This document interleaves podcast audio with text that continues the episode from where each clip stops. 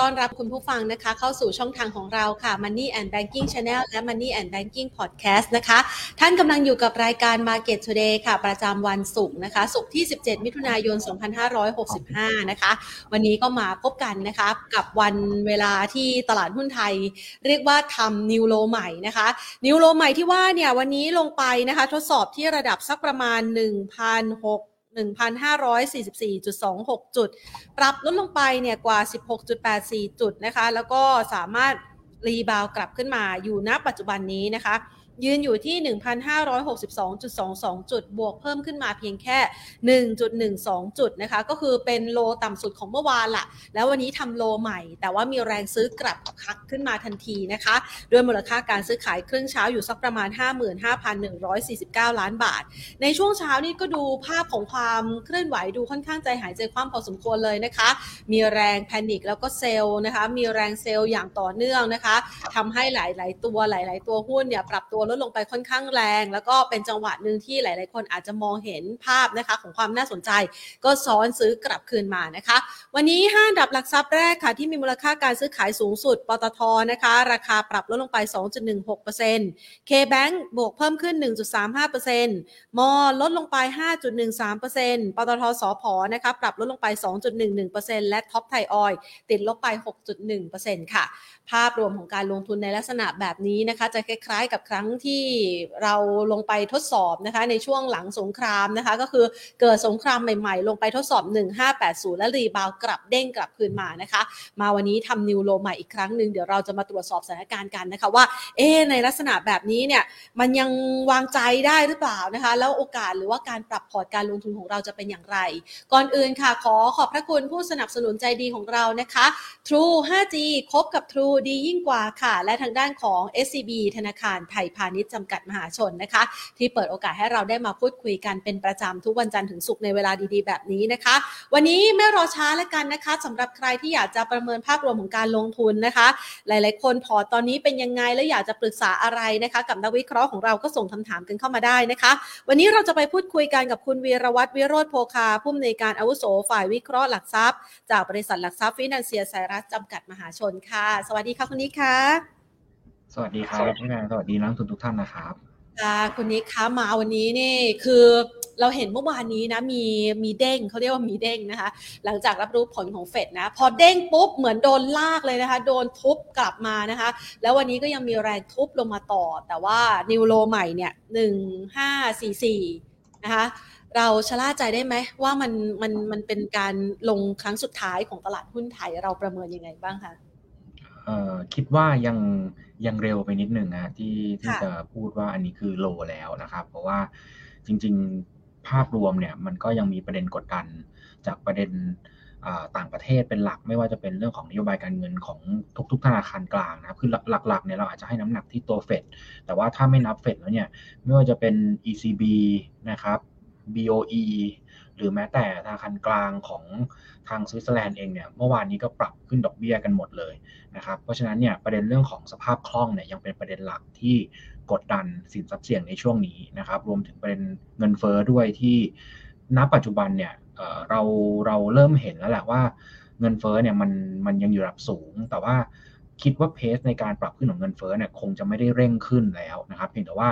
จะลงมาได้เร็วแค่ไหน อันนี้คือสิ่งที่ตลาดกังวล ถ้าเกิดว่ามันแช่อยู่ข้างบน 7-8%นานๆเนี่ยมันก็จะกระทบกับเศรษฐกิจในช่วงครึ่งหลังแล้วก็ช่วงปีหน้าได้นะครับ ตรงนี้ยังคงเป็นประเด็นกดดันนะจะเห็นว่าหลักๆเนี่ยไม่ได้มาจากบ้านเราเท่าไหร่นะบ้านเราเองจริงเนี่ยวันนี้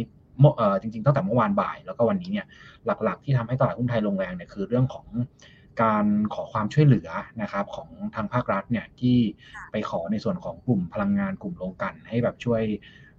ส่งเงินสนับสนุนมาที่กองทุนน้ำมันนะคิดว่าอันนี้เนี่ยเป็นประเด็นอันหนึ่งที่ทำให้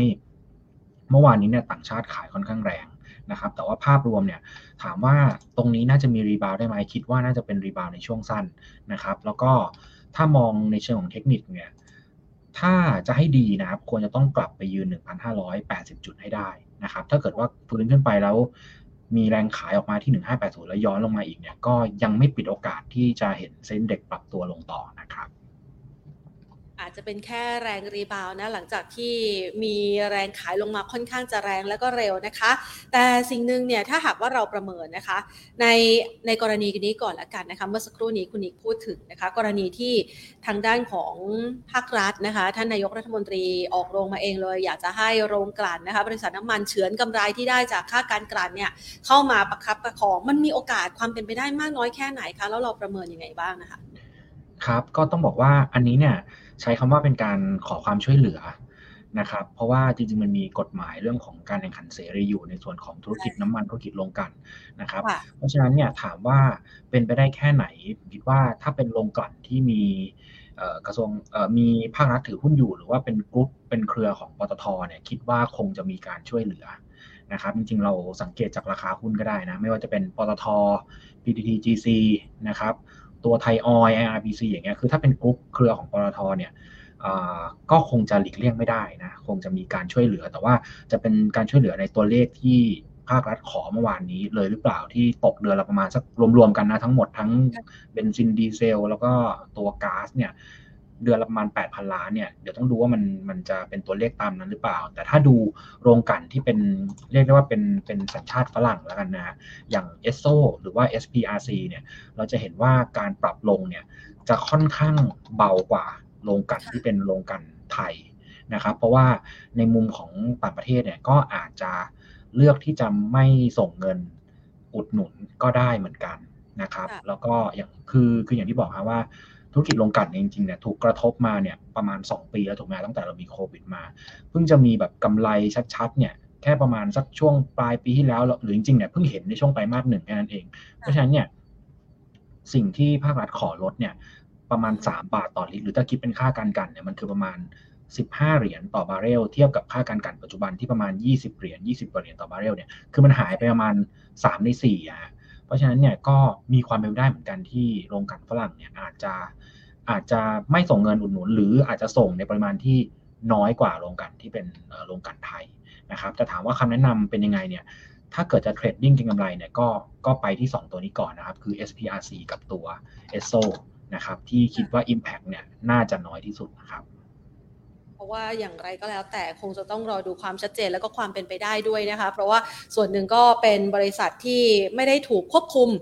โดยรัฐซะทั้งหมดนะคะ แล้วก็ณปัจจุบันเพิ่งลืมตาอ้าปากได้ในช่วงระยะเวลาที่ผ่านมาที่ราคาน้ำมันปรับตัวสูงขึ้นนะคะอะหลาย ๆ คน แล้วถ้าเกิดว่าคนอื่นที่เขาถือตัวอื่น ๆ อยู่ที่ลงมาแรงๆราคาเพราะว่าก่อนหน้านี้นี่เป็นซูเปอร์สตาร์ดาวเด่นเลย แนะนำเขายังไงดีคะคนที่ไม่มีของถือคือซื้อตอนนี้ได้ละ SPRC ESO แต่คนที่มีของอยู่แล้วแล้วถือมาราคาผลีผลามตกลงมาแบบนี้แนะนำเขายังไงบ้างคะ เอ่อผมผมมองว่าคืออันนี้เนี่ยต้องดูว่าต้นทุนเท่าไหร่แต่ส่วนใหญ่เนี่ยราคาที่ลงมาเนี่ย ยังไม่ได้ลงมาต่ำถึงขั้นแบบว่า เทียบกับช่วงก่อนที่เขาจะขึ้นมาผมคิดว่าอยู่ในเลเวลค่อนข้างใกล้เคียงกันนะครับ เพราะฉะนั้นเนี่ยจังหวะ rebound ขึ้นไปเนี่ย ผมคิดว่าอาจจะอาจจะล็อกกำไรบางส่วน หรือว่าถ้าไม่ได้ขาดทุนเยอะนะผมคิดว่าอาจจะขาย stop loss ออกมาก่อนในช่วงจังหวะ rebound นะครับย้ำว่าในช่วง rebound นะครับ แล้วก็เดี๋ยว รออีกสักพักหนึ่งรอความชัดเจน เพราะวันนี้เนี่ยเพิ่งเพิ่งออกมาในแง่ของมติเมื่อวานนี้นะครับ ที่ทางครมมีการประชุม เดี๋ยวต้องเอ่อเดี๋ยวต้องมีการเอาเข้าครมอีกทีหนึ่งในในสัปดาห์หน้าด้วย แล้วก็เดี๋ยวต้องดู react จากภาคของโรงกลั่นเองด้วยนะครับส่วนในช่วงในช่วงที่มีการช่วยเหลือเนี่ยก็คือเดือนกรกฎาถึงถึงกันยาเนี่ยสามเดือนเนี่ยก็คิดว่าในแง่ของราคาหุ้นคงจะไม่ค่อยไปไหน เดี๋ยวรอจังหวะราคา เริ่มนิ่งอีกทีหนึ่งค่อยหาจังหวะในการพิจารณาเข้าไปสะสมใหม่ดีกว่าสำหรับกลุ่มโรงกลั่นอื่นๆนะครับ ที่เป็นที่เป็นโรงกลั่นไทยเนาะถึงถ้าหากว่าถึงเวลาแล้วเกิดสถานการณ์นะคะ ในช่วงระยะเวลาดังกล่าวเนี่ยต้องทำในลักษณะแบบนี้จริง ๆ เราจำเป็นที่จะต้องมีการปรับเป้าประมาณการหุ้นต่างๆ เหล่านี้ใหม่ด้วยไหมคะ เพราะว่า 3 ใน 4 ของค่าการกลั่นนี่ก็น่าจะกระทบกับรายได้และกำไรอยู่มากพอสมควรเลยทีเดียวอะค่ะ ครับผมก็คิดว่าคงจะเห็นตลาด ปรับประมาณการลงบ้างนะครับ ในในในช่วงเดือนสองเดือนข้างหน้าโดยเฉพาะยิ่งช่วงก่อนที่จะมีพรีวิวงบ Q2 เนี่ยเพราะว่าเดี๋ยวขอดูอีกนิดนึงว่าสุดท้ายแล้วเนี่ยข้อสรุปจะจบยังไง แล้วก็แต่ละโรงกันเนี่ยจะมีการอุดหนุนช่วยเหลือยังไงบ้างนะแต่ว่าถ้าดูจากในแง่ของดาวไซด์แล้วกันนะจากคำขอของทางภาครัฐเนี่ยเท่าที่ดูตัวเลขที่ประเมินเนี่ยต้องบอกว่ากระทบกับกำไรกลุ่มลงกันค่อนข้างพอสมควรนะครับ คือไม่ใช่ห้าเปอร์เซ็นต์สิบเปอร์เซ็นต์นะ เป็นหลัก เป็นหลักหลายสิบเปอร์เซ็นต์นะครับ เพราะฉะนั้นเนี่ยผมเชื่อว่าเดี๋ยวคงจะต้องมีการปรับประมาณการลงมาเหมือนกัน ถ้าเกิดว่าข้อสรุปสุดท้ายออกมาชัดเจนแล้วนะครับ ก็ไม่น่าแปลกใจนะคะว่าคนส่วนใหญ่นักลงทุนส่วนใหญ่ก็ถือที่ถือโอกาสนี้ในการล็อกกำไรนะคะ ในช่วงระยะเวลาที่ผ่านมาไปก่อนนะเพราะว่าสถานการณ์ดูค่อนข้างจะสุ่มเสี่ยงนะคะ กับแนวโน้มของรายได้อยู่พอสมควรเลยทีเดียวนะคะ ทีนี้เรามาประเมินบ้างนนะคะ จากณปัจจุบันเนี่ยที่เฟดเองนะคะพยายามจะใช้ยาแรงก็คือขึ้นอัตราดอกเบี้ย 0.75%แล้วก็อาจจะนำไปสู่การขึ้นอัตราดอกเบี้ยอีกครั้งในการประชุมครั้งหน้าเนี่ยนะคะ มันพอจะสกัด ให้ราคาน้ำมันเนี่ยมีแรงเหวี่ยง หรือว่าอาจจะมีจุดที่มันจะพลิกผันกลับมาเป็นขาลง หรือว่ามีการปรับฐานในช่วงสั้นพอจะเป็นไปได้บ้างไหมคะเอ่อผมเชื่อว่าอาจจะทำให้ราคาน้ำมันลงได้บ้างนะครับ เพราะว่ากังวลเกี่ยวกับเรื่องของเศรษฐกิจชะลอ แล้วก็จริง ๆหลายคนก็เริ่มมีพูดถึงโอกาสที่ฝั่งสหรัฐจะเกิด recession หรือว่าเศรษฐกิจหดตัวนะครับ ตรงนี้เนี่ยเป็นตัวที่กดราคาน้ำมันระยะสั้นจะเห็นว่าในช่วงวันสองวันที่ผ่านมาเนี่ยน้ำมันจากที่ประมาณสักร้อยยี่สิบเหรียญเนี่ยก็มีขยับลงมาบ้างเหมือนกันนะครับแต่ถามว่าน้ำมันจะลงแรงไหมเนี่ยผมเชื่อว่าอย่างน้อยๆในช่วงไตรมาสที่3เนี่ยน้ำมันอาจจะยังลงไม่แรงนะครับหรือถ้าลงมาผมเชื่อว่าตัวเลขประมาณร้อยเหรียญเนี่ยคิดว่าน่าจะยังเห็นตัวเลขนี้อยู่คงไม่ได้ลงไประดับแบบ70-80 เหรียญนะครับเพราะว่าในแง่ของทั่วโลกเองก็มีเรื่องของการ reopening นะครับแล้วก็ดีมานความต้องการการใช้น้ำมันเนี่ยก็ยังคงอยู่ระดับที่ค่อนข้างสูงนะครับแล้วก็ประเด็นเรื่องของสงครามรัสเซียยูเครนเองเนี่ยที่ผ่านมาแล้วประมาณสักสี่เดือนสามเดือนเนี่ยก็ยังไม่มีทีท่าว่าจะยุติลง แล้วก็ช่วงนี้เนี่ยก็ต้องให้เวลาในฝั่งของโอเปกที่ต้องมีการเพิ่มกำลังการผลิตเข้ามาชดเชยในส่วนของการส่งออกของรัสเซียนะครับ ซึ่งวันหนึ่งเนี่ยรัสเซียน่าจะส่งออกน้ำมันในช่วงปกตินะครับน่าอยู่มาสักสองสาล้านบาร์เรลแล้วก็ถ้าเราดูจาก เพสในการเพิ่มกำลังการผลิตของทางฝั่งโอเปกเนี่ยอย่างเดือนล่าสุดกรกฎาเนี่ยที่เขาเพิ่งประชุมกันไปช่วงต้นเดือนเนี่ยจะเพิ่มเข้ามาประมาณ 6 0แสนกว่าบาร์เรลเพราะฉะนั้นถ้าเราลองคูณเร็วๆเนี่ยคิดว่าต้องใช้ระยะเวลาประมาณสัก 3-4 เดือนนะครับในการที่จะเพิ่มกำลังขึ้นมาแล้วก็มาชดเชยในส่วนของรัสเซียที่หายไป ก็เชื่อว่าในช่วงไตรมาสสามน้ำมันน่าจะยังยืนระดับประมาณแบบร้อยเหรียญร้อยกว่าเหรียญได้อยู่นะครับแล้วก็เดี๋ยว Q4 นะครับแล้วก็ปีหน้าเนี่ยอาจจะมีแบบผ่อนๆลงบ้างนะครับแต่ก็ต้องย้ำลงทุนว่าคงจะไม่ได้ลงไประดับแบบ 70 80 เหรียญนะครับก็คงจะต้องเห็นตัวเลขสักแบบร้อยบวกลบประมาณนี้ก่อนนะครับค่ะ ทีนี้เราขยับไปดูบ้างนะคะ หลาย ๆ คนก็มองเห็นภาพนะคะของแรงเหวี่ยงที่มีแรงเทขายออกมาค่อนข้างหนักในช่วงเวลานี้นะคะ แล้วก็มีปัจจัยเฉพาะภายในประเทศด้วย ซึ่งจริง ๆ แล้วเนี่ยไอ้ปัจจัยเฉพาะเกี่ยวกับเรื่องของการเข้าไปขอความช่วยเหลือ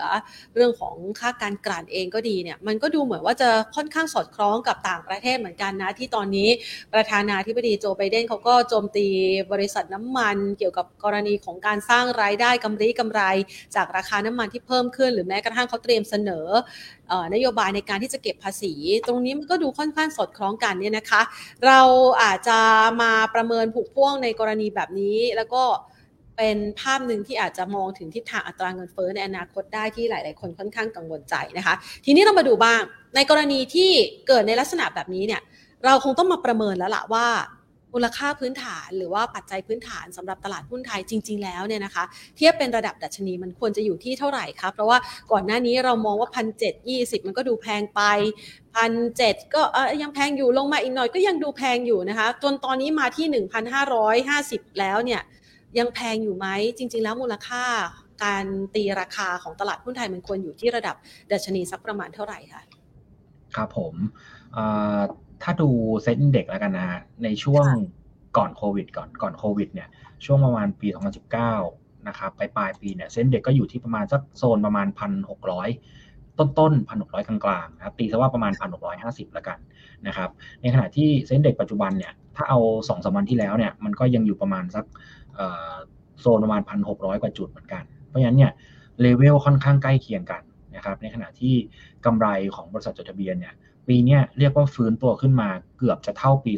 2019 นะครับ เพราะฉะนั้นเนี่ยถามว่าระดับอินเด็กซ์ตอนที่มันอยู่ประมาณ 1,600กว่าจุด หรือว่าตอนที่ขึ้นไป 1,700 1,700ต้นๆเนี่ยเราก็มีย้ำนักลงทุนไปเหมือนกันว่าเออจริง ๆ เซ็ตพันเนี่ยไม่ได้เป็นระดับที่ถูกนะครับ ตลาดให้เป้ากันในช่วงก่อนหน้านี้เนี่ยส่วนใหญ่นะฮะเฉลี่ยแล้วกันอยู่ที่ประมาณ 1,750บวกลบนะครับอย่างเราฟินันเซียเนี่ยช่วงต้นปีปลายปีที่แล้วเนี่ย เราให้ไว้ที่ 1,770 แต่ตอนนั้นเนี่ยมันไม่ มันไม่ได้มี Impact เรื่องของน้ำมันแพงนะครับ ไม่ได้มี Impact เรื่องของสงคราม ซึ่งมัน relate กันนะครับ ปัจจุบันเนี่ยผมเชื่อว่าตลาดเนี่ยอยู่ระหว่างการทยอยทบทวนประมาณการกำไรบริษัทจดทะเบียนแต่ละตัวนะครับ แล้วก็น่าจะเห็นชัดขึ้นในช่วงเดือนกรกฎาสิงหาที่จะมีการ preview ผลประกอบการไตรมาสที่2เนี่ย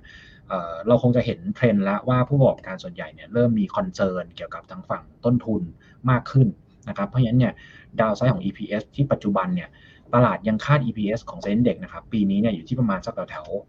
96-97 บาทนะครับถ้าเอาตัวเลขนี้เนี่ยหารด้วยระดับดัชนีปัจจุบันคือ 1,562เนี่ยหารด้วย 97เนี่ย PE ตอนนี้ของตลาดหุ้นไทยเนี่ยอยู่ที่ประมาณ 16.1 เท่านะครับถามว่า 16.1 เท่าแพงไหมก็ เรียกว่าเป็นค่าเฉลี่ยในช่วงประมาณสัก 10 ปีย้อนหลังนะครับก็จะอยู่ประมาณเนี้ย16 เท่านะครับ ถือว่าไม่ได้แพง แต่ก็ไม่ได้ถูกถึงขั้นแบบว่าต้องแบบกระโจนเข้าซื้อตอนนี้ ยิ่งมาเจอสถานะเรื่องของเฟดขึ้นดอกเบี้ย เฟดลดงบดุลสภาพคล่องในตลาดที่หายไปเนี่ย ก็คิดว่า 16 เท่าเนี่ยยังไม่ได้ถึงขั้นต้องรีบซื้อนะแต่ถามว่าดูดีกว่าตอนที่อยู่ที่ระดับประมาณ พันหกร้อยปลายปลายพันเจ็ดซึ่งตอนนั้นนะ PE ของเรามันอยู่ที่ประมาณสักแถวสิบเจ็ดจุดห้าเท่านะครับก็ถือว่าถูกลงมา ทีนี้ถามว่าดัชนีดัชนีเหมาะสมเนี่ยควรจะอยู่ตรงไหนนะครับ อย่างที่บอกไปว่า EPS ตอนนี้ตลาดคาดกันประมาณสัก 97 แต่ผมเชื่อว่าในช่วง Q3 เนี่ยจะเริ่มเห็นการปรับประมาณการของทางฝั่ง real sector ลงมาบ้างนะครับ ถ้าเรามองเนี่ยสิ่งที่ทำให้ EPS มันยืนอยู่ที่ระดับประมาณสัก 90 กว่าบาทได้เนี่ยคือกำไรของกลุ่มพลังงาน นะครับ เพราะว่าน้ำมันปีนี้ดีมากนะครับโรงกลั่นดีมาก เพราะฉะนั้นเนี่ยตัวพลังงานเป็นตัวประคองอยู่ แต่ถ้ามีเรื่องของการขอความช่วยเหลือส่งเงินอุดหนุนสำหรับกลุ่มโรงกลั่นเนี่ยตรงนี้เป็น downside ของประมาณการกำไรกลุ่มพลังงานอีกหนึ่งอย่างนะครับ แล้วก็ real sector อื่นเนี่ยที่ยังต้องเผชิญกับ เรื่องของต้นทุนแพงไม่ว่าจะเป็นต้นทุนพลังงานต้นทุนวัตถุดิบต่างๆเนี่ยเชื่อว่าน่าจะเห็นมาจิ้นที่หายไปบางส่วนเหมือนกัน เพราะฉะนั้นเนี่ยถ้าเราลองดิสเคาตัว EPS ตลาดที่ 97 บาทเนี่ยลงมาสักประมาณ 5%แล้วกันผมเอาไม่ไม่ได้เยอะมากนะประมาณสัก 5%เนี่ยตัวเลข EPS เนี่ยมันน่าจะหล่นลงมาที่ประมาณแถวๆสัก 90 ต้นถูกไหมประมาณสัก 92 93นะครับแล้วถามว่า PE ที่เหมาะสมของเซ็นดิ้งเด็กเนี่ยควรอยู่ที่ตรงไหนนะครับ โดยปกติอย่างที่บอกคือ 10 ปีย้อนหลังเนี่ย ค่าเฉลี่ยมันอยู่ที่ประมาณสัก 16 เท่า ตรงนี้พอดีนะครับ ถ้าเราเอา 92 คูณด้วย 16 เนี่ย มันจะได้ตัวเลขเนี่ยก็อยู่ที่ประมาณสักแถวแถวโซนพันห้าบวกลบประมาณตรงนี้นะประมาณพันห้าเพราะฉะนั้นเนี่ยผมคิดว่าพันห้าเนี่ยน่าจะเป็นจุดที่น่าจะเริ่มปลอดภัยมากขึ้น ในแง่ของตัวการเข้าไปสะสม นะครับ แต่ถ้าถามว่า SET target ควรอยู่ที่เท่าไหร่เนี่ย โดยปกติเรามักจะให้ band เรียกว่า SET target เป็น band บนแล้วกัน เป็นกรอบบนของการเคลื่อนไหวของ SET Index ผมให้ PE สักโซนประมาณสัก 17 17.5 เท่าเนี่ย SET target เนี่ยของปีนี้นะครับ จากเดิมที่เรามอง 1,770 เนี่ย น่าจะอยู่ที่โซนมาสัก 1,600 ปลายปลายใกล้ๆ 1,700 นะครับ ก็อาจจะใช้ระดับตรงนี้เป็นจุดในการพิจารณาก็ได้ว่า ต้อง discount ลงมาสักประมาณ5%ถึง10% นะครับจาก SET target เนี่ยถึงจะเป็นจุดในการเข้าซื้อ ซึ่งถ้าถ้าเกิดว่าอยู่ที่ระดับประมาณสัก 1680 เนี่ย discount สัก 10%เนี่ยมันก็จะได้สักโซนประมาณพันห้าต้นๆ พอดีนะครับ อันนี้ก็เลยอยากจะให้ไว้เป็นเป็นไอเดียแล้วกันสำหรับการหา downside ของ SET Index ในช่วงนี้นะครับ ค่ะ ก็เป็นจุดที่อาจจะเป็นระดับที่ดูเป็นระดับ safe zone เมื่อเทียบกับโอกาสการสร้างกำไรของบริษัทจดทะเบียนที่กำลังจะประเมินกันอีกรอบหนึ่งในในอนาคตอันใกล้นี้นะคะ ทีนี้เรามาดูบ้านนะคะ คุณนิคะเราจะเห็นว่าทิศทางของการขยับขึ้นของดัชนีตลาดหุ้นไทยเนี่ยมันมาจากช่วงก่อนโควิดเนี่ยสักประมาณใกล้ๆพัน นะโอกาสที่มันจะหลุดระดับ 1,500 จุดลงไปแบบผีผาม เพราะว่ามันขึ้นมาเร็วแล้วก็แรงเหลือเกินในช่วงระยะเวลา 3 ปีที่ผ่านมาเนี่ยมีโอกาสเป็นไปได้ไหมคะ เราประเมินยังไงบ้างคะ ถ้าหลุด 1,500 เนี่ยจากนี้ซึ่งเหลืออีกไม่ไม่เยอะแล้วอะ่ะ จะไปไกลไหมคะ ครับผมถ้าหลุดพันห้านะครับ จะมีแนวรับถัดไปนะครับ อยู่ที่โซนบริเวณแถวๆสัก 1,450 นะครับ ก็จะลงไปโซนตรงนั้นในแง่ของเชิงของเทคนิคนะครับแล้วก็อย่างที่บอกฮะคือถ้าเราเอา PE มาจับด้วยเนี่ยที่ระดับ 1,450 เนี่ยหารด้วย EPS นะปัจจุบันที่ประมาณสัก 97 96 เนี่ย PE จะอยู่ที่ประมาณ 15 เท่า ซึ่ง 15 เท่าเนี่ยมันจะเริ่มต่ำกว่าค่าเฉลี่ยในช่วง 10 ปีที่ผ่านมาแล้ว เพราะฉะนั้นเนี่ยตรงนั้นจะจะยิ่งเป็นจุดที่ยิ่งเซฟเลยนะครับ แต่ถามว่าจะลงไปตรงนั้นได้เนี่ยภาพตลาดโดยรวมนะเรียกว่าต้องต้องแบมากหรือว่ามันมีสัญญาณที่อาจจะ มีความสุ่มเสี่ยงที่จะเกิดเศรษฐกิจถดถอยในส่วนของต่างประเทศ เพราะว่าในไทยเองเนี่ยผมเชื่อว่าเราคงห่างไกลจากคำว่าเศรษฐกิจถดถอยนะครับ เพราะว่าเรากำลังจะเปิดประเทศเนาะอย่างวันนี้สบคเองก็มีการปลดล็อกมาตรการเพิ่มเติมนะครับ เรื่องของการเปิดสถานบันเทิงการใส่แมสต่างๆเพราะฉะนั้นเนี่ยบ้านเราเนี่ยเศรษฐกิจกำลังกำลังเร่งขึ้น ในต่างประเทศเศรษฐกิจเริ่มโตชะลอ เพราะฉะนั้นถ้ามองแบบนี้ผมเชื่อว่าเซ็นเด็กเนี่ย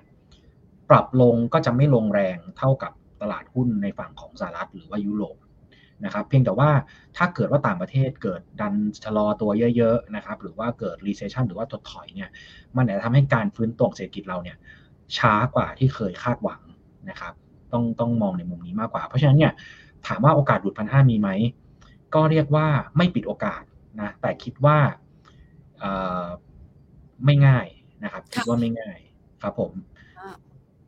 แล้วจังหวะในเวลานี้ถ้าหากว่าดูจากสถานการณ์ที่เมื่อสักครู่นี้คุณนิกว่าไว้นะคะ ว่าถ้ามันไม่เกิดอะไรแย่ๆนะคะ ในบ้านเรามาประเมินกันสักหน่อยอาเศรษฐกิจถดถอยนะ ปัจจุบันนี้อาจจะยังไม่เกิดนะคะ เราประเมินสถานการณ์ที่มาของเศรษฐกิจถดถอย ก็คือเรื่องของสงครามรัสเซียยูเครนกันบ้างเอออันนี้ก็ยืดเยอะเหลือเกินนะคะ เราประเมินว่ามันน่าจะมีโอกาสจบไหมเพราะว่าถ้าถ้าจบเนี่ยมันน่าจะเป็นอีก จุดหนึ่งที่คลายล็อกในเรื่องของเงินเฟอ้อด้วย ตอนนี้มันเป็นสถานการณ์ยืดเยื้อเราประเมินยังไงบ้างคะ เราให้เป็นความเสี่ยงกับการลงทุนมากแค่ไหนอะคะคือผมว่าประเด็นเรื่องสงครามเนี่ย ผมคิดว่าคงคงไม่จบง่ายๆละถ้าดูจากสถานการณ์ที่มันเหมือนลากยาวนะฮะตอนนี้เพียงแต่ว่าตลาดหรือว่าเศรษฐกิจเนี่ยเรียกว่าต้องมีการ ตัวเองให้ให้เข้ากับสถานการณ์ณปัจจุบันนะครับ จะเห็นว่าตั้งแต่มีสงครามมาเนี่ยจริง ๆ ภาคการส่งออกของบ้านเราเนี่ย กระทบไม่ได้เยอะนะครับ คืออาจจะกระทบแหละในยุโรปหรือว่ารัสเซียเนี่ยการส่งออกอาจจะเห็นการชะลอการหดตัวลงไป แต่ว่าอย่างน้อยมันมีตลาดอื่นที่มาทดแทน เพราะฉะนั้นเนี่ยคิดว่าทั่วโลกเนี่ยคงจะมีการปรับเหมือนกันต้องหาตลาดใหม่ๆนะครับ เพียงแต่ว่าถ้าเกิดมันจบได้มันก็จะดีเพราะจริงๆเนี่ยมันลิงก์กันไปหมดเลยนะครับ ถามว่าเงินเฟ้อเกิดจากอะไรนะเงินเฟ้อเนี่ยหลักๆ ตอนนี้เกิดจากน้ำมันกับ commodity ที่แพงถูกไหมครับไม่ว่าจะเป็นอะไรฮะข้าวสาลีทุกอย่างเนี่ย จะ soft หรือ hard commodity เนี่ยแพงหมด ซึ่งถามว่าแล้วสิ่งที่มันทำให้ commodity แพงเนี่ยนอกเหนือจากเศรษฐกิจทั่วโลกที่มันฟื้นเรื่องของการ reopening เนี่ยผมว่าสาเหตุหลักๆเนี่ยก็คือมาจากเรื่องของสงครามนะครับทำให้น้ำมันแพงเพราะน้ำมันแพงปุ๊บทุกอย่างมันก็มันก็แพงหมดนะเพราะว่าน้ำมันก็เป็นเรียกได้ว่าเป็นส่วนใหญ่นะครับที่ต้องใช้ในเรื่องของภาคการผลิตนะครับ เพราะฉะนั้นเนี่ยถ้าเกิดสงครามยังยังลากยาวเนี่ยอันเนี้ยก็จะทำให้ราคาน้ำมันเนี่ยลงยาก นะครับ พอราคามันลงยากปุ๊บก็ต้องใช้เวลานะต้องใช้เวลาที่ทำให้เงินเฟ้อเนี่ยมีการปรับลง ผมเชื่อว่าเงินเฟ้อเนี่ยเราเห็นเทรนด์ของสหรัฐที่เงินเฟ้อดูน่ากลัวที่สุดเนี่ยนะตัวเลขเขาเนี่ยเริ่มเริ่มที่จะเริ่มทรงๆอยู่ข้างบนนะครับในแง่ของตัว headline นะถ้าดู headline inflation เนี่ยอยู่ที่ประมาณ 8%กว่าจะมีเร่งขึ้นนิดหน่อยนะครับแต่ว่ามันไม่ได้เร่งแรงเหมือนในช่วงครึ่งปีแรกละเพราะฉะนั้นเนี่ยถ้าเราผ่านช่วงไตรมาสที่ 3 ได้เนี่ยผมเชื่อว่า น่าจะได้เห็นในแง่ของตัวเลขเงินเฟ้อเนี่ยทยอยผ่อนผ่อนลงมา เพียงแต่ว่ามันจะผ่อนลงได้เยอะแค่ไหนเนี่ยอันนี้เนี่ยขึ้นอยู่กับสภาพเศรษฐกิจขึ้นอยู่กับสถานการณ์เรื่องของสป라이ของน้ำมันด้วยนะครับว่าจะออกมาจากทางฝั่งของ o p e ปเนี่ยมากน้อยแค่ไหนนะครับเรื่องของการขึ้นดอกเบี้ยของธนาคารกลางต่างๆเนี่ยแน่นอนแหละเงินเฟอ้อขึ้นก็ต้องขึ้นดอกเบี้ยตามนะเพื่อเพื่อสกัดไม่ให้มันมันร้อนแรงจนมันคุมไม่อยู่ แต่ว่าถามว่าขึ้นดอกเบี้ยแล้วจะทำให้น้ำมัน ลงได้ไหมเนี่ย มันอาจจะไม่ได้ได้ผลแบบเต็มที่ขนาดนั้นนะครับ เพราะว่าสาเหตุที่ทำให้น้ำมันขึ้นเนี่ยมันมันไม่ได้เป็นสิ่งที่นโยบายการเงินจะเข้าไปกำกับดูแลได้อย่างเช่นสงครามเนี่ยนะน้ำมันแพงว่าสงครามขึ้นดอกเบี้ยก็ก็ไม่ได้ทำให้สงครามจบ หรือว่าน้ำมันจะต้องลงกลับมาที่เดิม เพราะฉะนั้นเนี่ยเราก็ต้องบอกนักทุนก่อนว่า อาจจะต้องทนอยู่กับราคาน้ำมันที่สูงระดับประมาณร้อยเหรียญบวกลบตรงเนี้ยไปอีก ครึ่งหลังเนี่ยเป็นอย่างน้อยนะครับ แล้วก็ปีหน้าเนี่ยก็คงจะเห็นตัวเลขที่ถ้าจะต่ำร้อยผมคิดว่าก็คงต่ำไม่ได้เยอะเท่าไหร่ เพราะว่าจริงๆตัวเลขคาดการณ์จากแบงก์ชาติเนี่ยน้ำมันดิบปีนี้ปีหน้านะเฉลี่ยนะ ราคาเฉลี่ยทั้งปีเนี่ยอยู่ที่ประมาณร้อยห้าเหรียญนะครับของทั้งปีนี้ปีหน้าเลยนะเพราะฉะนั้นแบงก์ชาติมองแล้วปีหน้าน้ำมันจะยังจะยังสูงต่อเนื่องนะครับ ค่ะก็เราก็อาจจะต้องทนกับภาวะแบบนี้ไปต่อเนื่องด้วยนะคะ เรามาดูบ้างนะคะ เงินเฟอ้อก็ยังสูงนะคะ ยังทรงตัวอยู่ในระดับสูงแหละมันไม่ลงง่าย ๆนะคะ ธนาคารกลางต่างๆ ทั่วโลกกำลังขึ้นอัตราดอกเบี้ยนะคะ รวมไปถึงสหรัฐอเมริกาขึ้นแบบรวดเร็วแล้วก็ร้อนแรงด้วย ไทยเองยังไม่ขึ้นเลย เช้าวันนี้เนี่ยญี่ปุ่นนะคะก็ยังคงนโยบายผ่อนคลายทางการเงินแบบพิเศษ จีนเองก็คงดอกเบี้ยไทยเราละคะ เราประเมินยังไงบ้าง เพราะว่าตอนนี้เสียงเริ่มแตกและในการประชุมครั้งก่อนหน้านะคะ และตอนนี้ก็เริ่มมีการประเมินว่าอุ้ยถึงขั้นประชุมฉุกเฉินไหมต้องขึ้นดอกเบี้ยทันทีเลยไหมเราประเมินยังไงคะ แล้วมันจะกระทบกลับเข้ามาในตลาดหุ้นไทยยังไงบ้างคะก็วันนี้ก็ได้ยินเหมือนพี่แพนเหมือนกันนะว่าเริ่มมี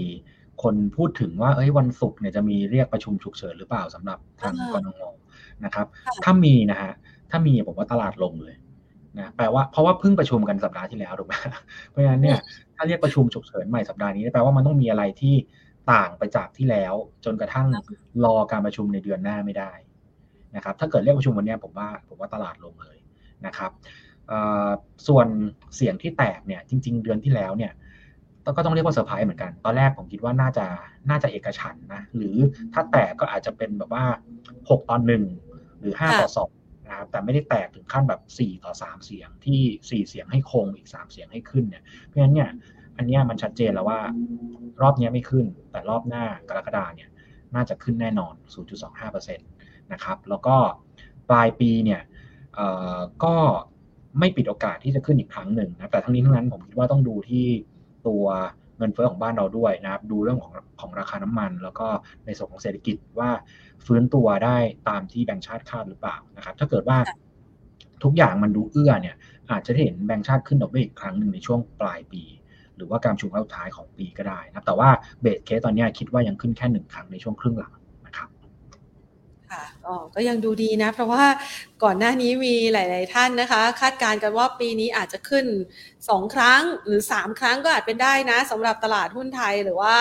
ดอกเบี้ยไทยนะคะ เพราะว่าค่อนข้างแตกต่างจากสหรัฐอเมริกาถึงแม้ว่าก่อนหน้านี้เราจะอยู่เหนือเขาก็ตามนะคะ ทีนี้เรามองบ้างนะคะ เรามาประเมินเห็นภาพกันไปเรียบร้อยแล้วนะคะ ว่าในระดับต่าง ๆ เนี่ยกับปัจจัยลบต่าง ๆ ที่เกิดขึ้นนะคะ มันจะไปสะท้อนนะคะกับดัชนีตลาดหุ้นไทยยังไงบ้าง ทีนี้มาดูปัจจัยบวกบ้างดีกว่า ที่มันยังพอช่วยพยุงให้ตลาดหุ้นไทยมันมันไม่ไปไกลไปกว่านี้ มันมีอะไรบ้างคะคุณนิกพอจะมีอะไรคือคือเศรษฐกิจภายในประเทศเราเองเนี่ยแหละที่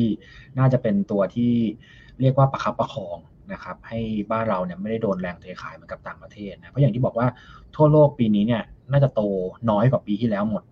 นะครับแต่เราเนี่ยปีนี้จะโตมากกว่าปีแล้ว ปีแล้วเราโตเปอร์เซ็นต์กว่า ปีนี้เนี่ยตลาดคาดโตประมาณสักสามเปอร์เซ็นต์ แล้วก็ปีหน้าเนี่ยจะเร่งขึ้นเป็นสี่เปอร์เซ็นะครับเพราะฉะนั้นเนี่ยผมคิดว่าสิ่งที่ประคองหุ้นไทยได้คือ การทำตัวเองให้แข็งแกร่งนี่แหละ เรื่องของภาคการท่องเที่ยวที่กลับมา แล้วก็จริงๆ ถ้าดูวันเนี้ยสิ่งที่ทำให้ตัวเซ็นเด็กเนี่ยฟื้นกลับขึ้นมาในแดนบวกได้เนี่ยหลักๆเนี่ยเป็นกลุ่มท่องเที่ยว เป็นกลุ่มที่เกี่ยวข้องกับการ reopening นะครับก็คือตามมติสบคที่ออกมาเลยในวันนี้นะครับ บ้านเราเนี่ยเรียกว่า ก่อนหน้านี้พึ่งพิงการท่องเที่ยวเยอะเพราะฉะนั้นเนี่ยถ้าท่องเที่ยวกลับมาเป็นฐานหลัก เป็นอีกหนึ่งเครื่องยนต์เนี่ยก็เชื่อว่าน่าจะทำให้ในแง่ของเศรษฐกิจในภาพใหญ่เนี่ยสามารถฟื้นตัวอย่างแข็งแรงได้นะครับ แล้วก็น่าจะทำให้โฟล์ที่ไหลออกไปในช่วง 4 ปีที่ผ่านมา ไม่นับปีนี้นะ จริง ๆ 4 ปีที่ผ่านมาคือปี 1819 2021 เนี่ย 4 ปีนี้โฟลไหลออกไปประมาณ 6 แสนล้านบาทนะครับ เฉพาะช่วงโควิด 2 ปีที่ผ่านมาเนี่ยไหลออกไป3แสนปีนี้ฝรั่งซื้อหุ้นไทยกลับเนี่ยถ้าถึงณปัจจุบันเนี่ยซื้อกลับมาประมาณแสนสองจริง ๆ ซื้อเยอะกว่านี้ด้วยซื้อไปประมาณสักแสนสี่แสนห้าแล้ว แต่ว่าเขาขายเยอะในช่วงวีคสองวีคที่ผ่านมานะครับเพราะฉะนั้นเนี่ยผมเชื่อว่ามันยังมีรูมอยู่พอสมควรที่จะทำให้ฝรั่งเนี่ยยังซื้อหุ้นไทยต่อเพียงแต่ว่าเราต้องเราต้องพยายามประคับประคองเศรษฐกิจ หรือว่าทำให้เศรษฐกิจบ้านเราเนี่ยมันฟื้นตัวได้ชัดเจน จริงๆนะครับเพราะว่าจริง ๆ ปีนี้มันหาสินทรัพย์ที่จะลงเนี่ยยากมากนะฮะเพราะว่าซื้อหุ้นสหรัฐก็ไม่ได้ เพราะว่ามีลด QE เนาะแล้วก็ valuation เขาก็สูง ถึงแม้ว่าเขาจะลงแรงขนาดนี้นะครับ แต่ว่าถ้าเราไปดูตัวดัชนีตลาดหุ้นสหรัฐในช่วงที่ผ่านมาเนี่ยณปัจจุบันเนี่ยขนาดว่าลงมาแล้วเนี่ยก็ยังสูงกว่าในช่วงก่อนโควิดอยู่ค่อนข้างเยอะนะครับถามว่ายังลงได้อีกไหมผมเชื่อว่าอย่าง S&P เนี่ยผมเชื่อว่ายังยังลงได้อีก นะครับ แล้วก็บ้านเราเนี่ยผมเชื่อว่าในช่วงที่ผ่านมาเนี่ยบ้านเราแทบไม่ค่อยขึ้นนะจะเห็นว่าเนี่ยของสหรัฐเนี่ยเรียกว่าขึ้นเป็นเส้นตรงมาเลยในช่วง 2 ปีหลังนะครับเพิ่งจะมาพักบ้านเราเนี่ยเพิ่งจะกลับไปเลเวลใกล้ๆกับช่วงปี 19 เพราะฉะนั้นเนี่ยผมเชื่อว่า downside ของตลาดหุ้นไทยเนี่ยน้อยกว่านะครับแล้วก็เชื่อว่า ลงหุ้นต่างประเทศไม่ได้นะครับ ซื้อ bond bond yield ก็ขึ้นเพราะฉะนั้นเนี่ยก็ขาดทุน cap gain อีก ทองก็ มีทั้งปัจจัยบวกปัจจัยลบก็คือปัจจัยบวกคือเงินเฟ้อนะครับ แต่ปัจจัยลบคือการดูด QE ออกเพราะฉะนั้นเนี่ยทองก็คงแบบไม่ได้ขยับบวกขึ้นแรงเท่าไหร่ มันแทบจะไม่เหลือสินทรัพย์อะไรให้ซื้อเท่าไหร่ในปีนี้เนื่องนอกนอกจากถือดอลลาร์กับน้ำมันนะครับเพราะฉะนั้นหุ้นไทยหุ้นอาเซียนนี่แหละ ที่ดูเศรษฐกิจยังดูดีกว่าภูมิภาคอื่นเนี่ยก็เชื่อว่าสุดท้ายเนี่ยถ้าเกิดว่าตลาดเริ่ม adjust port เสร็จนะช่วงนี้เป็นช่วงการปรับพอร์ตของเขามากกว่าเพราะว่า เฟดเพิ่งเริ่มลดงบดุลไปในเดือนนี้เนาะต้นเดือนที่ผ่านมา ถ้าเกิดว่าเขาเริ่มปรับเสร็จเนี่ยผมคิดว่าตลาดหุ้นในฝั่งของอาเซียนเนี่ยผมคิดว่ายังน่าสนใจนะครับค่ะเรามากำหนดกลยุทธ์การลงทุนให้คุณผู้ชมกันดีกว่านะคะ เมื่อสักครู่นี้เราประเมินไปแล้วว่ารอบนี้เนี่ยหนึ่งห้าสี่สี่หนึ่งห้าสี่ศูนย์โดยประมาณเนี่ยอาจจะยังไม่สามารถ confirm ได้ว่าผ่านพ้นจุดต่ำสุดไปแล้วนะคะ ดังนั้นเราจะแนะนำนักลงทุนในการที่จะ วางแผนการลงทุนแบบ safe zone ยังไงบ้าง เพราะว่าในช่วงสักประมาณข้ามอาทิตย์มานี่ก็ลงมาแบบรวดเร็วรุนแรงกว่าร้อยจุดเลยนะ เราแนะนำยังไงคะสำหรับช่วงนี้ค่ะ ครับผมก็ขอเท้าความกลับไปในช่วงก่อนหน้าหนึ่งนะตั้งแต่ช่วงปีปลายปี 2020นะครับมาตลอดเนี่ยตอนนั้นเนี่ยเราก็แนะนำนักลงทุนทยอยสะสมมาเนาะตั้งแต่ไล่มาตั้งแต่พันสองพันสามจนไม้ล่าสุดเนี่ยตอนที่ตลาดลงลงมาในช่วง sell in May เนี่ย ก็ให้ซื้อไปมาสักพันหกนะครับ ถามว่าตรงนี้เนี่ยมันลงต่ำกว่าพันหกแล้ว ควรทำยังไง ผมยังมองว่าจังหวะลงมาเนี่ยโซนระดับประมาณสักพันห้าร้อยพันห้าร้อยต้นๆเนี่ยผมคิดว่ายังเป็นอีกระดับหนึ่งที่สามารถเข้าไปทยอยสะสมได้นะครับเพราะว่าอย่างที่บอกคือถ้าลงมาที่พันห้าเนี่ยผมเชื่อว่าในแง่ของ valuation ของเซตเองเนี่ยมันไม่ดูตึงหรือไม่ได้ดูแพงเหมือนที่อยู่ที่ระดับประมาณใกล้ๆพันเจ็ดละเพราะฉะนั้นเนี่ยคิดว่าตรงนี้เนี่ยน่าจะมีแรงซื้อกลับมา นะครับ แต่ถ้าต่างประเทศเริ่มมีสัญญาณ recession เมื่อไหร่เนี่ยอันนี้เนี่ยก็คงจะต้องหาจังหวะในการทยอยขายออกไปก่อนนะครับเพียงแต่ว่าในช่วงนี้ผมเชื่อว่าลงมารอบนี้คงจะต้องมีเด้งก่อนสักหนึ่งทีนะครับแต่จะเด้งไปได้ถึงไหนเนี่ยเดี๋ยวดูภาพตลาด แล้วก็ดูเรื่องของการฟื้นตัวของการท่องเที่ยวนะผมเชื่อว่าโอกาสในปีนี้ที่หุ้นไทยจะกลับขึ้นไปเหนือพันหหรือขึ้นไปพันหกกลางๆเนี่ยผมคิดว่ายังมีนะครับเพียงแต่ว่าช่วงนี้ความผันผวนอาจจะเยอะหน่อยนะครับเพราะฉะนั้น ส่วนที่ซื้อแล้ว ผมยังมองว่ายังไม่ได้จำเป็นต้องขัดอะไรนะครับเพราะว่าต้นทุนเราไม่ได้ไม่ได้ห่างจากตัวนี้เท่าไหร่จริงๆให้ซื้อมาท่านนับตั้งแต่ปีที่แล้วเนี่ยที่ซื้อโซนที่ซื้อเยอะสุดเนี่ยคือที่ประมาณพันพันห้าจนถึงพันสี่นะครับถ้าไล่ตั้งแต่แล้วนะครับ ไม้ล่าสุดให้ซื้อที่พันหกเพราะฉะนั้นเนี่ยยังมองว่าต้นทุนของนักทุนในรอบนี้เนี่ยยังไม่น่าจะแพ้ถ้าเทียบกับดัชนีตรงนี้นะครับแล้วก็ในแง่ของตัวหุ้นเองดีกว่าคิดว่านี้เป็นเรื่องที่สำคัญนะครับ นอกเหนือจาก ตัวอินเด็กที่มีแล้วเนี่ย ณ ปัจจุบันเนี่ยเรามองว่าเงินสดที่อยู่ในพอร์ตเนี่ยควรจะต้องมีสัก 40-50%นะครับเป็นอย่างน้อย ลงมาพันห้าถ้าจะซื้อผมคิดว่าซื้อเพิ่มอีก 5-10%เราไม่ได้ซื้อแบบขนาด all in ขนาดนั้นนะฮะ คือให้ทยอยสะสมแล้วกัน เพิ่มขึ้นอีก 5-10%ในช่วงระดับพันห้าร้อยต้นๆ แต่สิ่งที่สำคัญคือการ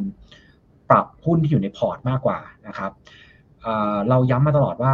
ปี 2 ปีที่ผ่านมาเนี่ยมันปีที่หุ้นเล็ก perform ดีมาก หุ้น growth หุ้น tech เนี่ย perform ดีมาก แล้วก็ตอนปลายปีที่แล้วเนี่ยเราบอกนักทุนว่าปีเนี้ยให้เน้นไปที่หุ้น value มากกว่าหุ้น growth นะครับปีนี้จะเป็นปีของหุ้น value แล้วก็เป็นปีของหุ้นขนาดใหญ่มากกว่าหุ้นขนาดเล็กนะครับดังนั้นเนี่ยด้วยสถานการณ์ปัจจุบันเนี่ยยังมองเหมือนเดิมเลย แล้วก็อัตราดอกเบี้ยขาขึ้นนะครับเศรษฐกิจในประเทศที่ฟื้นเนี่ยแล้วก็ความไม่แน่นอนของทางฝั่งต่างประเทศเนี่ยsector ที่ควรจะมีในพอร์ตเนี่ยน่าจะต้อง relate กับ สินค้าบริการจำเป็นหรือพูดง่ายๆก็คือเป็นหุ้นพวกปัจจัย4นะครับผมคิดว่าอันเนี้ยเป็นเรื่องที่สำคัญนะครับถามว่ามี sector อะไรบ้างนะครับ เราก็ไล่เลยปัจจัยสี่อันแรกอาหารเนี่ยอาหารเนี่ยแน่นอนนะครับ เราเราแนะนำมาตั้งแต่ต้นปีแล้วเรื่องของเนื้อสัตว์นะครับ ไม่ว่าจะเป็น GFPT TFG นะครับ เราเชื่อว่ายังคงแรง แล้วก็ถ้าดูดัชนีของตัว food เนี่ยบนหน้าจอที่โชว์เนี่ยนะจะเห็นว่าปรับลงก็ปรับลงน้อยมากถ้าเทียบกับตลาด นะครับเป็น sector ที่มีความแข็งแรงนะครับ อาหารไปแล้วในส่วนของตัวยารักษาโรคอย่างเงี้ย เราก็หลีกเลี่ยงไม่พ้นสำหรับกลุ่มโรงพยาบาลนะครับ โรงพยาบาลเนี่ยผมเชื่อว่าเล่นได้นะครับ แต่ต้องเลือกนิดหนึ่งนะครับ ปีสองปีที่แล้วเป็นเป็นช่วงเวลาของโรงพยาบาลที่รับประกันสังคมนะเราเล่นเรื่องโควิด ผู้ป่วยเยอะโรงพยาบาลกำไรดี ปีนี้เนี่ยโรงพยาบาลที่เล่นคือ ต้องเป็นโรงพยาบาลที่มีต่างชาตินะครับ ก็ได้แก่ BDMS BH หรือพระรามเก้าอย่างเงี้ยผมว่าได้นะครับ ที่อยู่อาศัยเนี่ยผมว่าหลาย ๆ ตัวลงมาจนน่าสนใจนะครับ แล้วก็ให้เลือกในส่วนของกลุ่มบ้านที่มีฐานลูกค้าเป็นระดับกลางระดับบนแล้วกันนะครับ จะไม่เลือกฐานลูกค้าที่อยู่ในระดับกลางถึงล่าง เพราะว่าเราก็เห็นแล้วว่าน้ำมันแพงมันก็กระทบกำลังซื้อ นะครับเพราะฉะนั้นเนี่ยเน้นไปที่ตลาดบนดีกว่า อย่างเช่นตัว SC เนี่ยก็จะเป็นตัวที่เราชอบแล้วราคาก็ลงมาค่อนข้างเยอะเราคิดว่าค่อนข้างน่าสนใจนะครับอันนี้ก็จะเป็นในส่วนของหุ้นที่เกี่ยวข้องกับสินค้าบริการจำเป็น ส่วนแน่นอนนะดอกเบี้ยขาขึ้นนะจะไม่พูดถึงกลุ่มนี้ก็ไม่ได้ก็คือกลุ่มแบงค์นะครับกลุ่มแบงค์เนี่ยเป็นกลุ่มที่ผมเชื่อว่าในช่วงครึ่งหลังเนี่ยน่าจะมีการปรับขึ้นได้นะครับตามภาพเศรษฐกิจแล้วก็ที่สำคัญคือตอนนี้เนี่ยซื้อหุ้นให้ให้ดูความถูกแพงของหุ้นเป็นหลักก่อน ซึ่ง ซึ่งแบงค์เนี่ยถ้าเราดูในส่วนของ price to book ratio ของกลุ่มแบงค์เนี่ยณปัจจุบันนะเฉลี่ยทั้งกลุ่มเนี่ยอยู่ที่ประมาณ 0.8 ก็คือยังต่ำบุ๊กอยู่เลยนะครับในขณะที่ในอดีตถ้าเราย้อนกลับไปช่วงปี 2019 เนี่ยตอนนั้นเนี่ยกลุ่มแบงค์เทรดกัน P book เนี่ยประมาณ 1 เท่ากว่าๆนะครับถ้าย้อนกลับไปในอดีต เพราะฉะนั้นเนี่ยราคาแบงก์ตรงนี้ยังมี discount อยู่พอสมควร โดยเฉพาะแบงก์ใหญ่นะครับถ้าเอาเฉพาะแบงก์ใหญ่ตอนนี้ไม่ใช่ 0.8 ด้วยนะครับอยู่ที่ประมาณแค่ประมาณ 0.7 เอง เพราะว่าพวกเช่าซื้ออย่างเช่นทิสโก้ KKP นะอันนี้เขา trade กัน1เท่ากว่า ถ้าตัดพวกนี้ออกไปเนี่ยแบงก์ใหญ่อย่าง BBL อย่างเงี้ย 0.5 นะ KTB 0.6 0.7 แค่นั้นเอง KBank ก็ 0.7 เพราะฉะนั้นเนี่ยคิดว่าแบงก์เนี่ยลงยากนะครับ ยิ่งถ้าเกิดว่ากรงงเซอร์ไพรส์ขึ้นดอกเบี้ยสองสามครั้งปีนี้เนี่ยผมเชื่อว่ายังไงแบงก์ก็ต้องมานะครับ ก็ประมาณนี้สำหรับเซ็ตหุ้นที่น่าจะต้องมีในพอร์ตนะเอ่อน่าต้องมีในพอร์ตตัดหุ้นพวกแบบว่า หุ้น tech หุ้นสินค้าฟุ่มเฟือยอะไรเงี้ยออกไปก่อนนะครับเพราะว่าตามกำลังซื้อตอนนี้เลยฮะเพราะว่าเงินเหลือน้อยลงเนาะเพราะฉะนั้นก็ต้องซื้อแต่ของจำเป็นมากขึ้นนะครับค่ะกลุ่มเรียกว่ากลุ่มพลังงานโรงกลั่นตอนนี้หลีกเลี่ยงไปก่อนเลยใช่ไหมคะ คือไม่หลาย ๆ คนบอกว่านี่อย่างคุณผู้ชมถามเข้ามา TOP เนี่ยครับผมหนีไปก่อนดี เมื่อสักครู่นี้เนี่ยคุณนิกย้ำไปแล้วนะ ใครที่ยังพอมีกำไรก็อาจจะเก็บในช่วงนี้คือขายช่วงนี้นะคะ แต่ว่าอยากได้คำแนะนำแบบย้ำกันอีกสักครั้งหนึ่ง โรงกลั่นพลังงานนะคะ แล้วก็คุณผู้ชมถามมาว่า TOP เนี่ยเอาไงดีคะคือต้องบอกว่าจริงๆนะโรงกลั่นเนี่ยเป็นกลุ่มที่เราชอบมาตั้งแต่ต้นปีแล้วแล้วเราก็เชียร์ด้วยในช่วงหลังๆเนี่ยเราจะเชียร์ตัว BCP แข็งแกร่งมากเลยนะใช่ครับคือคือเราเชียร์ตัวตัว BCP เนี่ย ตั้งแต่ตอนนั้นคนยังไม่พูดถึงโรงกลั่นเลยนะครับ แล้วมันก็ถือว่าค่อนข้างประสบความสำเร็จแต่ว่าสิ่งที่มันทำให้ราคาโรงกลั่นมันเป็นแบบนี้มันเป็นเหตุการณ์ที่ หรือมันเป็นปัจจัยที่เราไม่สามารถไปควบคุมได้หรือว่าไม่สามารถคาดเดาได้ว่าจะเกิดขึ้นนะครับ ผมว่าอันนี้มันชัดเจนนะครับว่า น้ำมันแพงอะ ขึ้นดอกเบี้ยไม่ช่วย เพราะฉะนั้นเนี่ยรัฐบาลเลยใช้วิธีขอร้องสนับสนุนให้ subsidy นะอันนี้มันเป็นอะไรที่แบบว่าเราก็ไม่ได้คิดว่ามันจะเกิดขนาดนี้นะมันเลยทำให้ราคาหุ้นมันมันผิดพลาดไปนิดนึงนะครับ ก็ช่วงนี้ ถ้าไม่ได้ขาดทุนเยอะ หรือว่ายังพอมีกำไรอยู่สมมติซื้อตั้งแต่ต้นปีเนี่ยก็คิดว่าคงไม่ได้ขาดทุนเยอะยกเว้นว่าซื้อสัปดาห์ที่แล้วอันนี้อาจจะเยอะหน่อยนะครับคิดว่าถ้าเกิดว่าไม่ได้ขาดทุนเยอะเนี่ย จังหวะดีตัวรีบาวขึ้นไปเนี่ย ผมคิดว่าอาจจะสวิชออกมาก่อนก็ได้นะครับอ่านะคะจังหวะนี้อาจจะต้องเอาความปลอดภัยของพอร์ตไว้ก่อนนะ แต่ถ้าหากว่าใครเป็นสายสายสวน ลงทุนได้ยาวสวนได้ไหมเผื่อพ้นสามเดือนที่ท่านขอไป ไม่เกิดอะไรขึ้น สวนตอนนี้มันเสี่ยงไปไหมคะ คือถ้าดูจากกราฟเนี่ยเอาผมเอาไทยออยแล้วกันนะเพราะไทยออยน่าจะเป็นตัวที่ลงเยอะสุดละไทยออยเนี่ย ถ้าดูราคาปัจจุบันเนี่ยโซนประมาณสี่สิบเก้าเนี่ย ก็คิดว่าดาวไซด์เนี่ย อาจจะได้ถึงด้านล่างก็จะมีแนวรับอยู่ที่โซนประมาณสัก 48 แล้วก็ low สุดเลยของรอบที่แล้วเนี่ยคือประมาณโซน 46 นะครับผมเชื่อว่าถ้าลงมาตรงนั้นเนี่ยลุ้นได้ เพราะถ้าลงมาตรงนั้นจริงๆเนี่ย indicator มันน่าจะ oversold มากๆ แล้ว น่าจะมีจังหวะเด้งได้นะครับก็ก็เล่นเป็นการ trading สั้นๆ แล้วกันเพราะว่าไม่แน่นอนคือเราก็ไม่ทราบด้วยว่าสมมติว่า 3 เดือนเนี่ย3 เดือนจบหรือเปล่าจะขอให้ช่วยต่อไตรมาสที่สี่ด้วยไหมอย่างเงี้ย คือมันอือฮะมันยังมันยังเร็วไปที่จะสรุปแบบนั้นเพราะฉะนั้นเนี่ยผมคิดว่าถ้ายังไม่มีความชัดเจนเนี่ย ราคาของกลุ่มเอ่อโรงกลั่นเนี่ยจะยังโดนโอเวอร์แฮงตรงนี้อยู่นะครับ ถ้าจะเล่นจริงๆเนี่ยก็ไปอย่างที่บอกอะไปโรงกลั่นที่ที่เป็นโรงกลั่นต่างชาติ น่าจะเซฟกว่า แต่ก็สุดท้ายก็ต้องดูประกาศหรือว่าดูดูในดูแง่สรุปให้เขาจะข่าวที่ช่วยแจ้งตลาดว่าสรุปว่า ใครช่วยขนาดไหนเท่าไหร่อ่าฮะนะครับ แล้วก็คนที่ช่วยน้อยสุดอะคนนั้นก็รอดนะครับอ่าแล้วแล้วค่อยมาค่อยมาเคาะซื้อช่วงเวลานั้นก็ได้นะ ประเมินสถานการณ์กันก่อนนะคะครับผมค่ะ อะงั้นขยับมาดูตัวอื่นบ้างนะคะ คุณผู้ชมสอบถามเข้ามาสำหรับตัว CPO ค่ะ มองยังไงบ้างคะ CPO วันนี้ก็ถือว่า ฟื้นกลับขึ้นมาได้พอสมควรนะครับ ผมว่าดาวไซด์จำกัดแบบ CPO ผมว่าถ้าลงมาโซนเนี่ย58 59 ผมว่าลงต่ำกว่านี้ได้ไม่เท่าไหร่แล้วนะครับ เพราะว่าตรงนี้น่าจะน่าจะรับความกดดันในแง่ของกำลังซื้อที่ชะลอชะลอไปพอสมควรในขณะที่จริง ๆ แล้ว ธุรกิจของ CPO เองเนี่ยเขาเป็นธุรกิจเทรดดิ้งเนาะเพราะฉะนั้นเนี่ยค่ะเขาสามารถ adjust ราคาได้พอสมควรนะครับ กลุ่มลูกค้าจริง ๆ ก็ต้องบอกว่า ไม่ได้เซนซิทีฟกับราคาขนาดนั้นนะครับ แล้วก็ที่สำคัญคือถ้าเกิดนักท่องเที่ยวเข้ามาเนี่ยสาขาของ CPO ที่อยู่ใน destination ท่องเที่ยวจริงๆเนี่ยคิดเป็นสัดส่วนประมาณสัก 10% 10กว่าเปอร์เซ็นต์เพราะฉะนั้นเนี่ย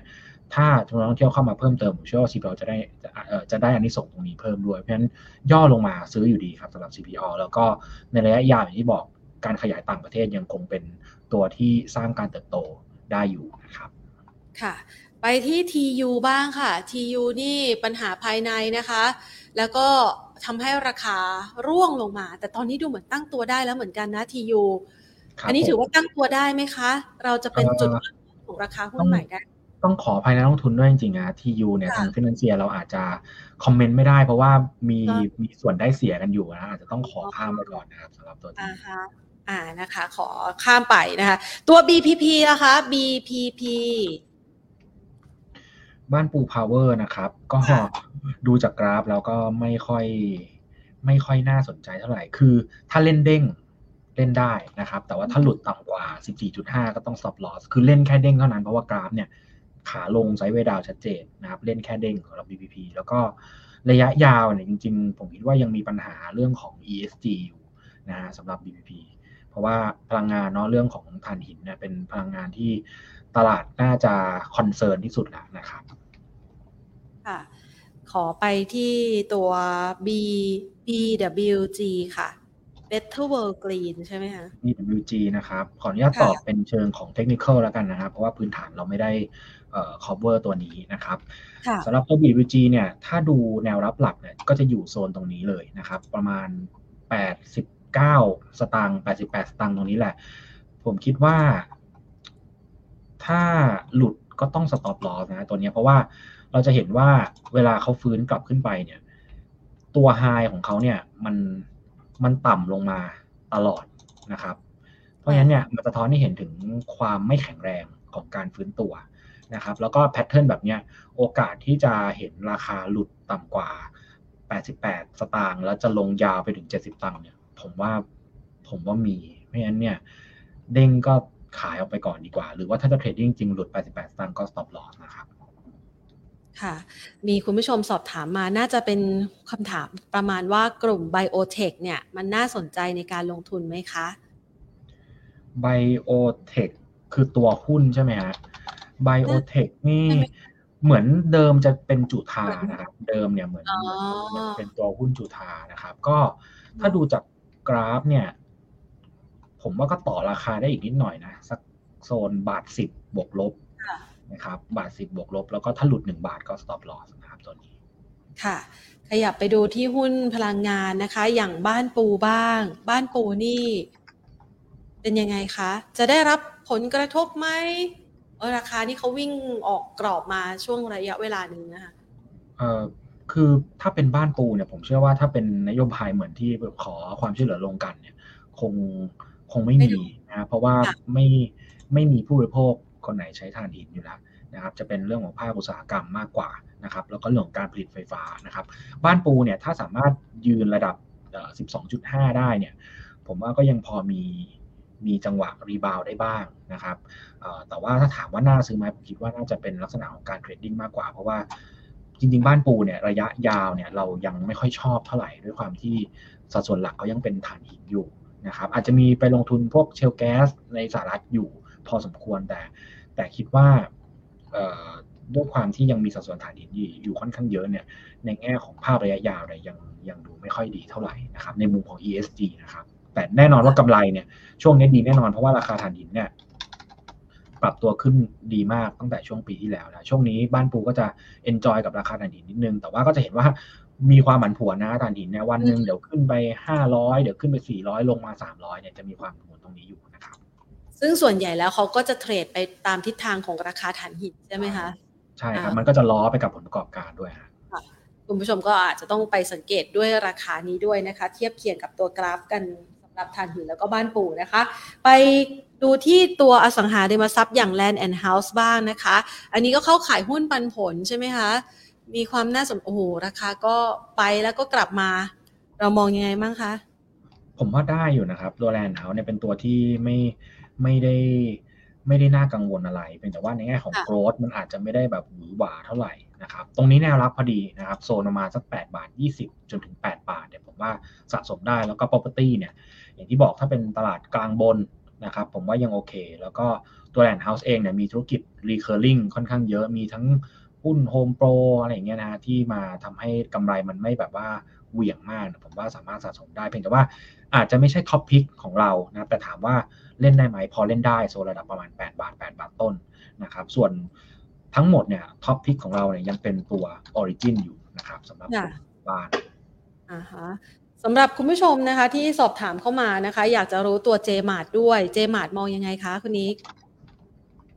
ก็จริง ๆ จริง ๆ เจมาร์ทเป็นตัวที่จะเรียกว่าเป็น tech ก็พอจะเรียกได้นะครับหรือหรือจะเรียกว่าเป็นหุ้น growth ก็พอจะเรียกได้นะครับแล้วก็ช่วงนี้เนี่ย อย่างที่บอกครับทีมเราจริงๆไม่ไม่ค่อยเน้นหุ้น growth นะครับ จะเป็นเน้นหุ้น value มากกว่าเพราะฉะนั้นเจมาร์ทอาจจะไม่ใช่ตัวเลือกแรก ๆของเรานะครับแต่ถามว่า แนวโน้มกำไรดีไหมดีต่อ เพราะว่าลูกอย่าง JMT เนี่ยดีนะครับเพียงแต่ว่าอย่าไปไล่ราคาฮะถ้าเป็นหุ้น growth แบบเนี้ยรอจังหวะพักตัวแรงๆเนี่ยค่อยเข้าซื้อดีกว่าเหมือนรอบที่ผ่านมาเนี่ยลงมาห้าสิบห้าสิบต้นอย่างเงี้ยซื้อโอเคนะครับแต่ยังไปไล่ราคาช่วงที่เขาพุ่งขึ้นแรงๆค่ะ จังหวะนี้เป็นจังหวะสะสมได้ไหมครับเพราะว่ามันก็ไหลลงมาอีกครั้งหนึ่งแล้วอะค่ะเอ่อผมว่า พอได้ครับในระยะสั้นเดี๋ยวขอตีกราฟให้ดูนิดนึงนะครับ ก็ถ้ามองจากตัวด้านล่างเนี่ยที่เขาลงมาแตะปุ๊บเนี่ย จะเห็นว่าเขายกโลขึ้นมาตลอด เพราะฉะนั้นรอบนี้เนี่ยมองถ้าเอาชัวร์เนี่ยสักประมาณห้าสิบสองห้าสิบสามเนี่ยจะดูดีนะครับ ถ้าดูจากเส้นที่ตีไว้ ค่ะขยับไปที่ตัว Forth Forth Forth Smart Forth Smart FSMART ใช่ไหมใช่ค่ะ Forth ครับผม Fo rth เนี่ยจริงๆ Forth ก็ Forth นะ แต่ถ้าเต่าบินต้อง FSMART นะครับ เป็นว่า Forth ก็จะไปถือหุ้นใช่คนละตัวกันนะ Forth ก็เน้นเป็นการ trading นะราคาหุ้นขึ้นมาเยอะนะครับ แล้วก็เหมือนกันนะถ้าเป็นหุ้น growth แบบเนี้ยผมมองย่อซื้อรอย่อแรงๆนะครับแนวรับจริง ๆ เนี่ย ถ้าเอาถ้าเอาระยะสั้นก็สักสี่สิบนะแต่ถ้าเอาชัวร์เนี่ยไม่รู้ถึงไม่ถึงนะ แต่ว่าก็ถ้าถึงก็ trading ได้ก็คือโซนประมาณสักสามสิบห้าส่วนเต่าบินตัว Forth Smart เนี่ยตรงเนี้ยลงมาใกล้ๆฐานแนวรับเดิมนะครับแนวรับของเขาเดิมเนี่ยถ้าผมไม่ผิดน่าอยู่ที่โซนประมาณสักแถวสิบแปดบาทนะครับแล้วก็เริ่มมีเด้งเนี่ยสิบแปดบาทสิบเจ็ดไปแล้วก็เริ่มมีเด้งก็ใช้ตรงนี้เป็นจุดในการ trading ได้ หรือถ้าลงมาโซนสิบหกอีกทีหนึ่งเนี่ยก็จะน่าสนใจมากขึ้นนะครับ ช่วงนี้นี่กระแสตู้เต่าบินมาแรงนะคะเอ่อตัวไหนมันเป็น EV charger ด้วยคะคุณนิก EV charger ผมเข้าใจว่า ถ้าตอนนี้เนี่ย ถ้าในตลาดชัดๆก็จะมี EA นะครับ แต่ว่าผมเข้าใจว่า Ford หรือ Ford Smart ต่อไปก็อาจจะมองมองธุรกิจตรงนี้เหมือนกันนะครับ ค่ะ ขอขยับไปตัวเมเจอร์ค่ะ เมเจอร์เนี่ยผมว่าผมว่าผมว่า trading ได้นะครับเพราะว่า ทางฟินันเซียเราก็มีเชียร์เชียร์ไปเหมือนกันในช่วงสักสัปดาห์สองสัปดาห์ที่ผ่านมาที่หนังทำเงินเริ่มเข้าฉายค่อนข้างเยอะนะครับไล่มา Top Gun นะฮะมี Jurassic World แล้วก็เดี๋ยวเพียบเลยฮะเดี๋ยวเดือนหน้าก็มีทอนะครับ แล้วก็ปลายปีก็มีอวตารภาคสองเนี่ยเพราะฉะนั้นผมเชื่อว่ายิ่งศบคผ่อนคลายมาตรการอย่างเงี้ย ผมก็เชื่อว่าเมเจอร์น่าจะเห็นทิศทางผลดำเนินงานที่กลับมา turnaround มีกำไรได้อีกครั้งหนึ่งนะครับ ถามว่า แนวต้าน 21 หรือเปล่า ผมว่า 21 น่าจะเป็นต้านย่อยนะครับ แต่ต้านหลักจริงๆเนี่ยคือ 21.5 บาท เพราะฉะนั้นเนี่ยผมว่า trading ได้ตัวนี้ซื้อได้ราคาเป้าหมายอยู่ที่ 24 บาทนะครับ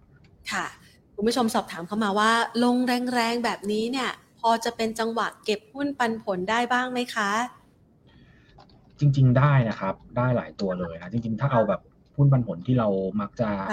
เห็นกันตลอดนะ แล้วก็แนะนำมาตลอดเนี่ยก็หนีไม่พ้นทิสโก้นะครับทิสโก้ราคายังแช่อยู่ข้างล่างเลยตั้งแต่ XD รอบที่แล้วเนี่ยนะคือทิสโก้เนี่ยปันผลปีละครั้ง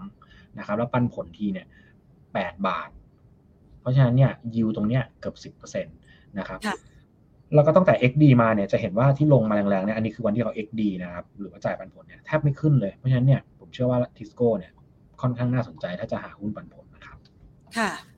แล้วตัวอื่นๆ พอจะมีให้เก็บบ้างไหมคะตัวปันผล